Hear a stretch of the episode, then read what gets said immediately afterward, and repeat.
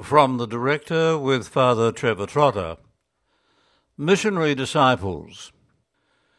Our Columban missionaries in Chile and Peru, like many other people, are locked down in this time of the coronavirus. They report that the situation in both countries is dire. It is always the poor, in particular, who suffer most in times like this. The gospel of Jesus urges us not to look away from such appalling conditions, but to reach out to these people. Love of neighbour, care for the sick, compassion for everyone has been the Christian message for centuries. It was while I was visiting the Columbans in Lima and Santiago that I first heard the words missionary disciples. I knew that all of us Christians are disciples of Jesus. We follow his way of life and follow the promptings of his Spirit in our daily lives.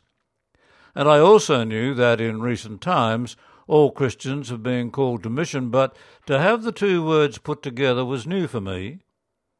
And now I hear it being used by Pope Francis, which is not surprising, since for most of his life he had been part of the discussions in Latin America about the role of the Church today. In his mission message at Pentecost this year, the Pope once again calls us to get up out of our chairs and go out on mission. For readers of the Far East magazine, one sentence particularly would not be new, but it's encouraging. He describes the World Mission Day in October as an occasion for reaffirming how prayer, reflection, and the material help of your offerings are so many opportunities to participate actively in the mission of Jesus in his church. The interesting question for me is what about the rest of the year? Do we not have other opportunities for being missionary disciples?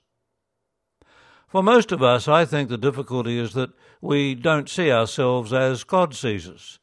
We tend to understand who and what we are within a society and a culture where we don't talk about God very much.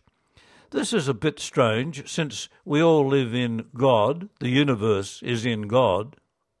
To not think of the one who brought us into life and continues to create us seems to be a major lack of self understanding.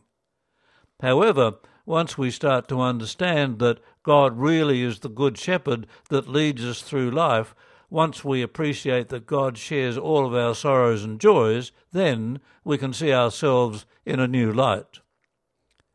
The new light may highlight certain aspects of who I am, but what about the word missionary? As always, the first place to look is at Jesus. He understands that he was on mission. He has been sent by the Father. He then sends out the disciples. Everyone seems to be on mission, which means that we too are probably on mission.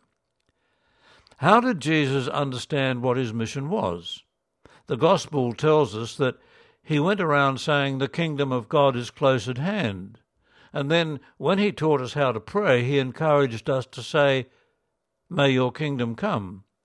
And what does he mean by the word kingdom? The kingdom is a world where God is king, where love is king.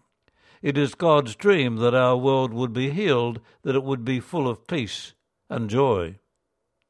What this means to me is that anyone who works for and promotes love, peace, and joy are sharing in the mission of Jesus.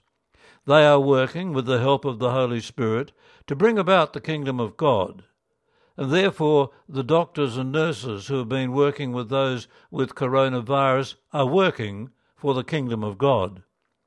The Holy Spirit is helping them. We don't normally talk in this way, but when we understand that the Holy Spirit continues to hover over the chaos of the world, as the Bible says in its opening line, and then the light comes on. And then we can understand what Jesus said in the Gospel of Matthew Whatever you did to the least of my children, that you did to me.